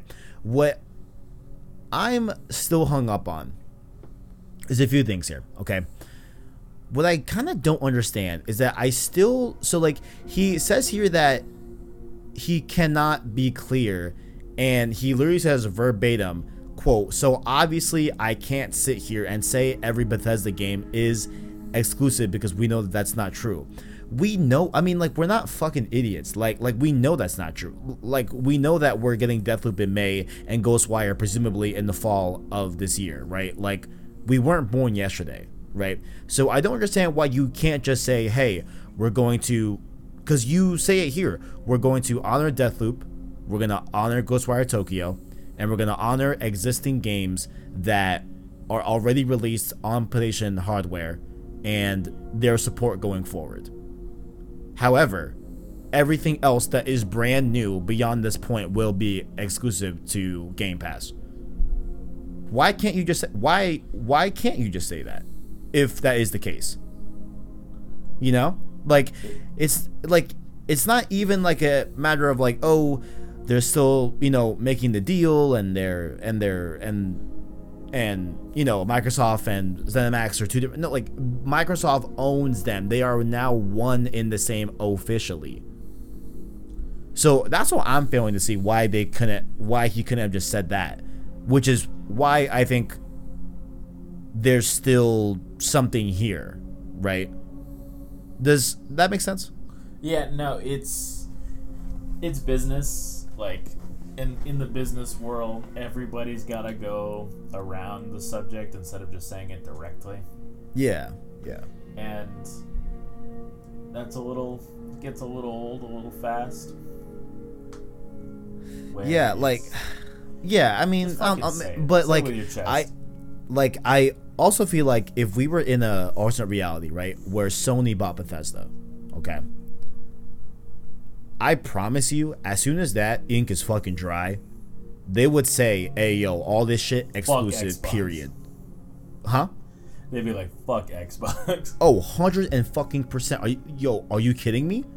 They've been they've been shitting on them all fucking gen. Of course they would. The fuck? Nin nin uh Nintendo would as well. If there was a future where they bought Bethesda, which they wouldn't. I don't know why. That'd be a weird that would be a weird timeline. But like if they did, right? You think PlayStation or Nintendo would hesitate at all to just say flat out, yes, everything everything is exclusive. Go fuck yourselves. Like, come to our platform. You know, this is this is business, right? Um, so that's why, like, I don't know, man. Like now, now, hundred percent. What I do think here, right? I did think that we would at least get like Starfield, for example, at a later release date, right? Like it'd be timed exclusive, play it first on Xbox, ah, da, and then eventually it would it would it would come to PS5. Now, clearly, after this, I don't, I really don't think that's the case. I think that what is going down here is that for sure, hundred percent undeniable, any new IP, like any new Bethesda IP, will be not coming to PS5 or the PS4. Like, Oh. like, like that's that's pretty clear, right? yeah, You know, but it's, yep. Go ahead. it's a W for me. I don't care. Yes, right. Yeah, yeah. So yeah, like I mean, as this news has been stewing, honestly, you know, Arachnite, I'm gonna tell it to you straight. You know, I'm gonna tell it to you straight. You know what I'm saying? Um, if it comes out, okay, that see, let let me just put this into perspective too. Okay, um, the Bethesda games I care about are Doom and Wolfenstein and that's pretty much it. You know, Fallout 76 was to be my first Fallout. LMAO that went that went hilariously, right? So I'm not a Fallout fan. I've never been remotely interested in Elder Scrolls, right? Um, I don't know about Deathloop. I'm gonna try it out, maybe. You know, if it's good, then bet. I'm gonna, I'm gonna, well, add it, add it to the list I care about. Ghostwire, unknown quality as well. Um, so overall, like really, the only two games I really care about from Bethesda is Doom and Wolfenstein, which, um, you know, like, I would like to believe that puts me in the bracket of like, you know, I'm not like the biggest Bethesda fan. I like their work on Deathloop and no, sorry, I like their work on Doom and Wolfenstein, of course, right? But like, I'm not the Fallout guy. I'm not the Elder Scrolls guy, right? Um, and Starfield, who knows if that's gonna be good? You know, it looks interesting from what we've seen so far. Very, very little, but you know, in premise, it looks cool, right? So ultimately, like Bethesda being bought by Microsoft and those games not coming to PlayStation, honestly, it's not the end of the world for me because I don't have that much stake into Bethesda as a whole. Okay, now I will say to tie it all the way back, I will say if it comes out that Wolfenstein 3 and Doom 3 are Game Pass exclusive, I may have to start downloading drivers and buy a PC. you know what I'm saying? Like, I think that's that's what's gonna do it for me. You know, if I absolutely have to, because yeah, I could get an Xbox, but like at that point, I might as well I might as well just just get a PC and have more utility with a PC, right? That just makes the most sense to me. You know. Um. Finally, So yeah, like that's where that is, right? But what I'm hung up on is his terminology for using quote a legacy on different platforms. Like I feel like you could have just said existing titles on different like the word legacy is an interesting one to use. You know what I'm saying? Like that like points to like a legacy. So like I don't know, man. Like I don't want to be like seeming like I'm reading in between the lines too much or whatever, but like I, I'm just honestly looking at this quote and trying to break down like what he what what he means by legacy because like it's not a straightforward thing, right? Like I think another way that you can look at legacy is like, hey, f- there were a lot of people that bought Fallout on PlayStation over the years.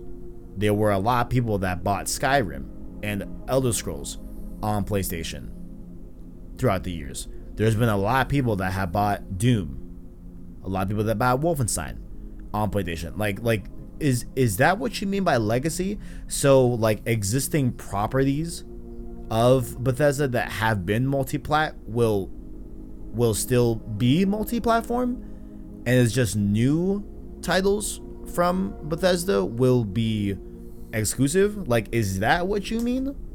That's the best case scenario, but that's also a lot of games. Like if they It make is. a Prey, if they make a Prey two, uh, next Doom, next Elder Scrolls, next Dishonored, that's a lot of games. It is. But it is. if yeah. any, if I had to put money on any company to be consumer friendly enough for multiplat, it's Microsoft. Like, like we talked about earlier, Sony and Nintendo would feed Microsoft to the fucking dogs if they bought Nintendo or if they bought uh, Bethesda. Like Mhm. it's like fuck them. Like you you don't have games. You're about to get less. It's it's like it's You're like about taking to get less. it's like taking food from someone at like a soup line. Yeah. It's Yeah. like they, they waited in line, they got their food, and then you just take it out of their hands and you eat it. That's that's what Sony would do to Microsoft. And a younger me, a younger, a more vindictive me, it's like yeah, fuck them. But as I've grown older, and my rage has tempered, just put games on every platform and stop being a bitch about it. Like I Mm. get it. Like you want exclusivity, but like if like I don't know, I, I feel like the age has passed for exclus like exclusives. It's like we're not in the '90s anymore. It's not the you would have ads personally targeting the opposition like Sega and Nintendo. Like they would have full ads. It's like Sega does with Sega does what Nintendo don't. That Yeah, was a tagline I remember in the that. 90s. Yeah. Well, I mean, I don't remember like I lived through it, but I saw it in a documentary. Please continue. Yeah. So, the age of the 90s has passed, and the early ages of the 2000s, the early 2000s, were exclusives. Like, it was the console wars, which is fucking dumb. Like, I get it. This is a PlayStation channel. At the end of the day, I am a PlayStation fan, but you gotta move on eventually. And I believe the best possible scenario for moving on is buying a console based on factors rather than their exclusives. Because I bought a whole, I bought a full ass Xbox One, right, for two games, and it's gone now. I I know where it is. I will never get it back. Probably. And I don't really give a shit because I bought that console for two games. Like you should buy, you shouldn't have to shill out five hundred bucks for a console just because it has a game you like. You should buy a console based on the merit of its quality. Like, do you want more power or do you want a faster load time? And that should be the deciding factor on whether or not you buy a console rather than I want to play Halo or I want to play Dead Rising or whatever. I want to play Spider Man. If you're an Xbox fan, you shouldn't have to buy a full ass console just to play Spider Man because that's what I would have done. If I was an Xbox guy and Spider Man PS4 was the way it was, like a PS4 exclusive, I would have bought a full ass console to play it. And I don't believe that's the way it should be. Yeah, like perhaps, you know, we'll listen to this back like 10 years later, right? And perhaps like you had the more like forward thinking opinion, which which could definitely be the case, right? And like I know like in terms of exclusivity today, right? As exclusivity stings at the sharpest point of the sword, right? When when it's being dealt to you, right? Like when you can't play a game that you want to play because you don't have a platform that it's released on, right? Like I know that's where it stings the most, right? And like I know that, you know, I can buy God of War. I can buy Spider-Man, right? Because I'm I'm on the PlayStation platform, right? But um like I, I do get that whole thing, but like I still do believe that exclusives are what I think define and what really give a platform its it's like specific unique personality, if you will, right? Like and I think that PlayStation has done a very very good job at like cultivating that this this generation that just happened where like, you know, they took their first party studios, buckled down and the overwhelming majority of them made incredible exclusive titles that just entice and bolster the PlayStation platform as a whole, right? Xbox decided to purchase a third party developer and publisher, kind of sort of, but like mainly developer, right? Um, and inherit those studios into the Microsoft Xbox family, right? Um, which honestly, to like a certain degree, like I don't think it's that crazy to say that like I still respect the way PlayStation has climbed to their height as opposed to any height that Microsoft and Game Pass will reach. Like in terms of like them being like consumer friendly, hundred percent, definitely buy that. You know, they're the way they have been bolstering Game Pass, commendable. Can't talk shit about that. You know, um, like everything that like they do in terms of like the the the business end for the consumer i feel has been pretty positive overall right um but like i would still and probably forever like note it worthy that like there there was nothing like the climb from the bottom of the ps3 generation to the top of the ps4 generation you know and and and and, and hopefully continuing you know what i'm saying because like it really was a deal of like playstation just buckled down and their studios made fucking incredible games, banger after banger after banger, right? And Microsoft, presumably, if these future Bethesda games are great in quality or whatever, they just pay to have that, you know.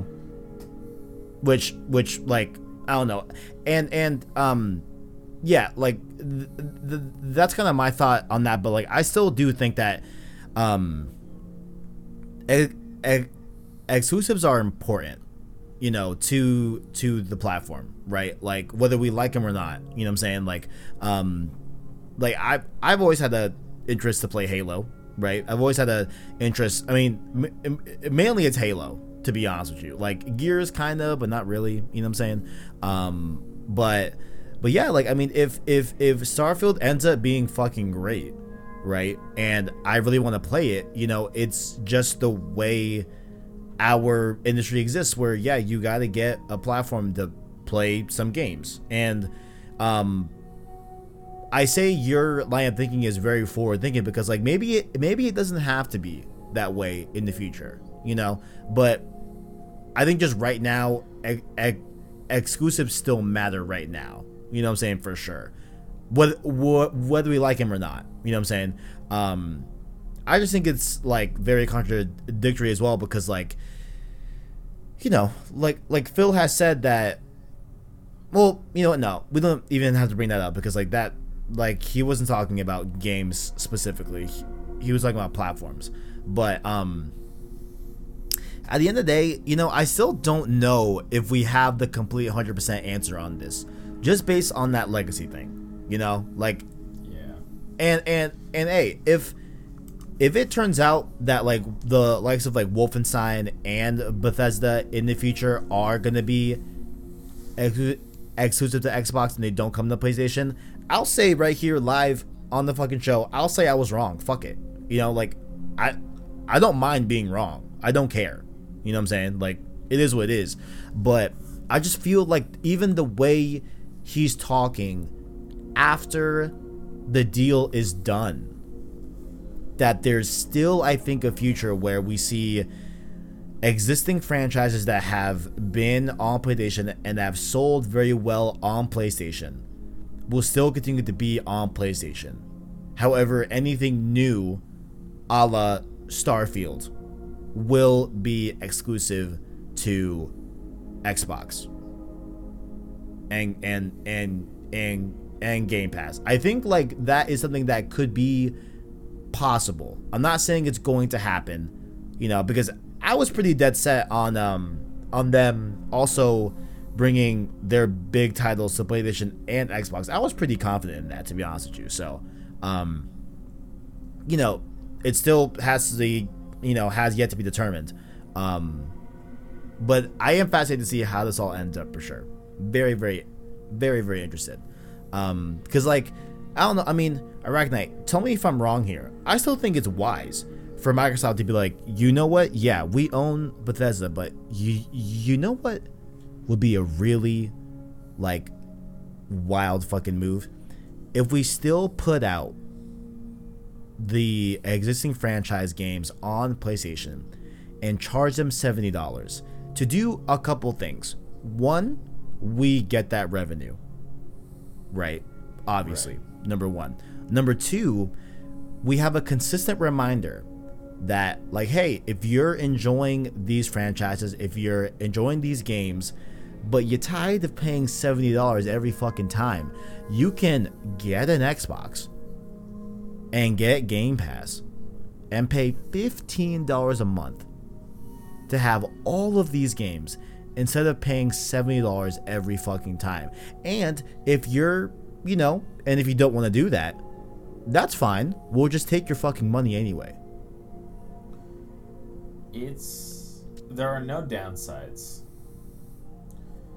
because it it's almost like an olive branch. It's like, yeah, we could take all this shit away from you, but we're not going to. Because we know that you wouldn't do the same for us. Uh, yeah, yeah, yeah, in a way, right? But like, I think it's, I just think it's like a very just easy way to advertise your platform on another platform. Yeah, like you know, what we talked about is seeing PlayStation Studios under like an Xbox like Series X like case. Yeah. It's it's like oh, most people aren't gonna give a damn because they're just gonna buy the game and be done with it. But the people that do care or are interested is like oh, PlayStation Studios made this game. Maybe I should get a PS5. Yeah, or, or like at least yeah, or like at least like be aware of them and like you know you you now know hey if you like a game like for example if someone's brand new to MLB 21 when they buy it on their Series X and they're like damn like you know this is a quality game. Who made this? Oh shit. Play a PlayStation Studios made this? Fuck. It's a good product. You know what I'm saying? Like, like I'm not saying that like everyone's gonna fucking move over, but like it it's gonna start to plant seeds, and it'd be interesting to see Microsoft plant seeds in the PlayStation, you know, base, and bring them over with not only hopefully their their games are quality, right? It's just a good game in itself, but also you mix in that value proposition and you tell those people, hey, $15 a month, Game Pass, over here on this side. You know? It's like that just really hones it in. It's like that there are no downsides in having con- like eliminating console exclusivity. Like there are no downsides to it. It's yeah. I don't know. Maybe I am a little too progressive when it comes to this. But I don't know. It's uh I don't feel a sense of pride. It's like, oh, I have a PS4, I could play Spider Man. Like it's a fucking it's a console at the end of the day. Yeah. And yeah. no disrespect, but full disrespect kind of. Like laughs and hidden.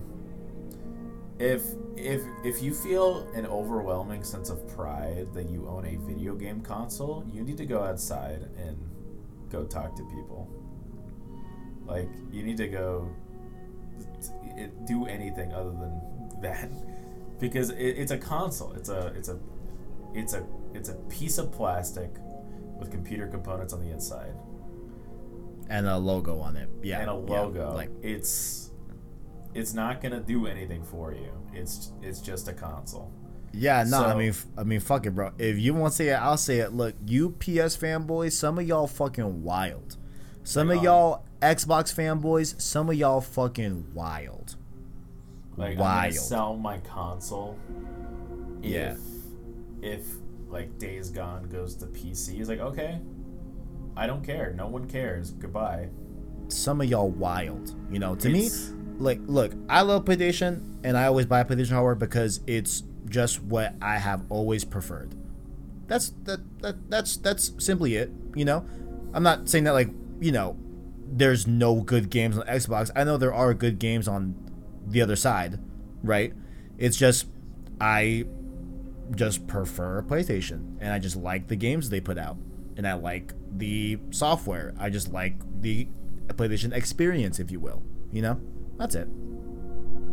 Yeah, no, it's what, what like like I talked about earlier. It's got to be a it's it's a based on preference. Like I don't know, there are some rabid fanboys out there that do or die. Like if this game goes on PC, I'm going to break shit in my room. It's like, okay, you need to go to a therapist. Like, it's like, oh, Oh, if man. if they put Bloodborne on PC, I'm gonna sell my console, or I'm gonna break it, or run it over, or whatever. It's like, Yeah, you know that money you could spend on a new console, maybe you should buy it, spend it on some therapy, gamer. Like, you need to you need to talk to someone because that's not healthy. It's not It's- normal. Yeah, no, no, definitely not, definitely not. Like, I, you know, we had a great conversation here. You know, I I feel like we haven't had like a Bethesda conversation of this whole caliber, right? So I think I want to end off with you. What do you think the future of Bethesda games are on PlayStation? Like where what like bottom line you you read what Phil Spencer said. What do you think is the it is like the most likely outcome out of all of this? You know what I'm saying? um, most likely is probably just going to be a degree of exclusivity, like we've seen with other Microsoft properties, such as Halo. Like Xbox and Game Pass. If you don't like it, it sucks to be you.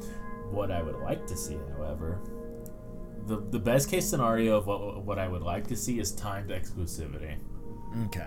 Okay. So they make a majority of the sales for people that don't feel like waiting, or the people that are already own their console. Like Dead Rising. Dead Rising was a timed exclusive, or Dead Rising Three was a timed exclusive. So allowing the majority of the sales to be done on your console, and then about a year later releasing it on every other console. And by every other console, I mean the PlayStation, because the Switch can't handle much. I've been bagging on the Switch all all episode. Yeah, Honestly. man. Like, what the fuck does Switch do with you? Yo, I'm like looking at mine over here. You know, it's chilling. You know, he's he's you know, he's catching the vibes. You know. I don't know, but I don't fuck with the Switch very much. But other than that, like timed exclusivity, having them be on the console for about a year, two years, whatever, and then at a point releasing them on PlayStation consoles. It's like, hey, we already like the people that couldn't wait. Like, again, the Spider-Man example. If you told me that Spider-Man, the next Spider-Man game, the only Spider-Man game was going to be an Xbox exclusive, only Xbox, like no PC in this hypothetical, I would absolutely buy an Xbox to play Spider-Man. Hmm. And you get the people that can't wait, or the Final Fantasy fans that bought a whole ass console to play FF7R. Which, for the record, is completely worth it. Just Yeah, no. that. Just don't know. I I would have done it. So you get the people that can't wait, or the people that are already on your console, and the majority of the sales come from that. And then about a year later, you still rake in a good chunk of change based on the the the console, like the other guys, like PC and Xbox, or you know, or PlayStation. I think that would be the best case scenario for everybody. You get as much money as you possibly can. You get people on your side. They wait a year. You either wait a year or you buy it now. It's your choice fundamentally. Hmm. So I would think that would be the best case scenario, but again, like they could very well just say fuck off because we know Sony wouldn't do it for them. It's Yeah. it's like doing a kindness for someone who you know would take it for granted. Yeah. Yeah. So I don't know. It, it, it's what I would like to see, but. We'll have to discuss it as more developments happen. Yeah, for sure. And we're and we're definitely gonna follow this for because like I just want to know like I I think there's still a statement to be made and like some are running away with this saying that saying that saying that like this is this is the statement to what they're gonna do with the future but I think there's gonna be one more definitive one in the future right I think bottom line where I'm at is that I'm stuck between two different outcomes now okay? Honestly i could and you know what? I'm probably not that stuck. I think what's honestly a little bit more probably going to be the case based off of this quote is that i think what's maybe like a little bit more likely is that just all bethesda games are just going to be ex- exclusive to xbox and wherever game pass exists quote unquote right like um i think i think that is probably more likely than ever after this um, quote, right? However, I'm not to drop the other outcome, which I think, obviously, bias sake, I would like to happen, right? I don't think that's, you know, it's pretty obvious. Yeah, I would like to play Wolfenstein 3 and Doom 3 on my PlayStation, right? That's pretty obvious. Um, but aside from me wanting this outcome a little bit more, um, I think that there is a somewhat equal chance that we could see just long-standing franchises that have released in the past on PlayStation, right? Those being the um, you know Doom, Wolfenstein, um, Fallout, Elder Scrolls, etc. Right now, um, you know that's a lot of titles. Maybe they pick a few of them. Maybe they don't pick all of them. Right? Maybe they pick just just the top of the top of those. Right? And they still release them on PlayStation day and date the same time. They use the strategy to make sure that you know, hey, if you're playing it on PlayStation, you can play it cheap with Game Pass on the on the Xbox platform, right? But um, in that same model, I think that any new IP that comes out of Bethesda will be Game Pass exclusive. Period. You know, um, which I think there you get the money from existing known franchises, and you also, um, you know, hopefully get a lot of people drawing eyes to your platform for the new games if they are good. Which is the bottom line. I think that they need to nail here as well is that like the quality has to be up on these games. Period. You know, um, because I mean, uh, like it it still kind of befuddles me that the Xbox launch, right? Other than Halo Infinite, what is it, what is another big game that's coming to Xbox that that we know of from from first party? So here's a list. Thank you, thank you Thank so much, you. thank you. Thank you. All right, that's the end of the list. Wait, what? Oh my god, I fucking missed it. What happened? That was the joke. Ah, damn, damn. Like, yeah, there's a Perfect Dark remake. Cool. Yeah, Cool. but uh, I know those games that- are way out. That's what I'm saying. Is is like there's so much shit that is not far the fuck away. Like other than Halo Infinite, what the fuck is coming out this holiday besides Halo Infinite? Nothing. Is that it? Is that- Literally is it- nothing. And and and I'm not saying that there's nothing. What I'm saying is that like That's what I'm saying. big heavy hitters. Okay, in the year one of PS5 alone, we're going to for sure. We have gotten Miles Morales, we've gotten Sackboy. We're gonna get Ratchet and Clank. We're gonna get Returnal, and hopefully we get Horizon. Okay, And not to mention That's just what- Souls. Demon, oh, fucking oh my god, Demon Souls was already out. Like there are so many games on PS5 that are fucking high quality that get headlines, that get attention are coming out in the first year. Besides Halo Infinite, what the fuck else is there? I have been paying attention, and there's a whole lot of not fucking much. Like like that's what frustrates me is that like I know I was kind of like doing an outro, but like that's what kind of frustrates me is that like they made the um well um fuck uh Ninja Theory, right?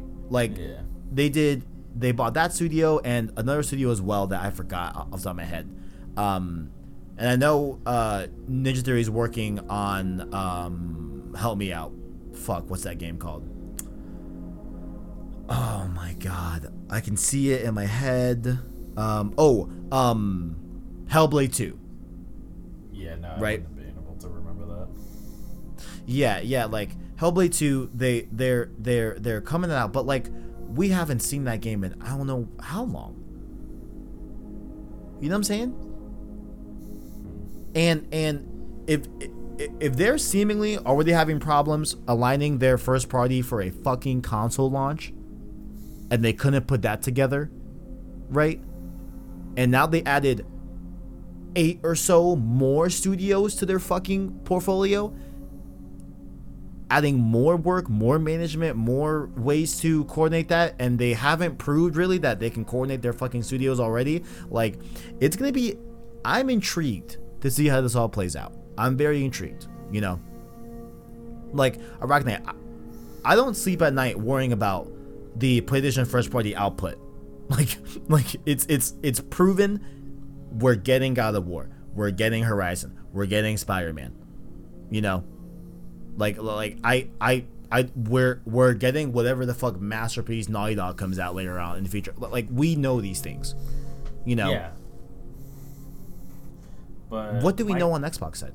Like Uh, Halo Infinite is looking like a whole lot of ass. that shit better be good, bro. It's not gonna be. That shit ha but but what what what's what's frustrating right now is, that, like, is like it fucking has to be. It's Right? the mo- like it's on. Isn't it like the most expensive game ever? Dude, probably and yo, it's the 20th anniversary of Halo.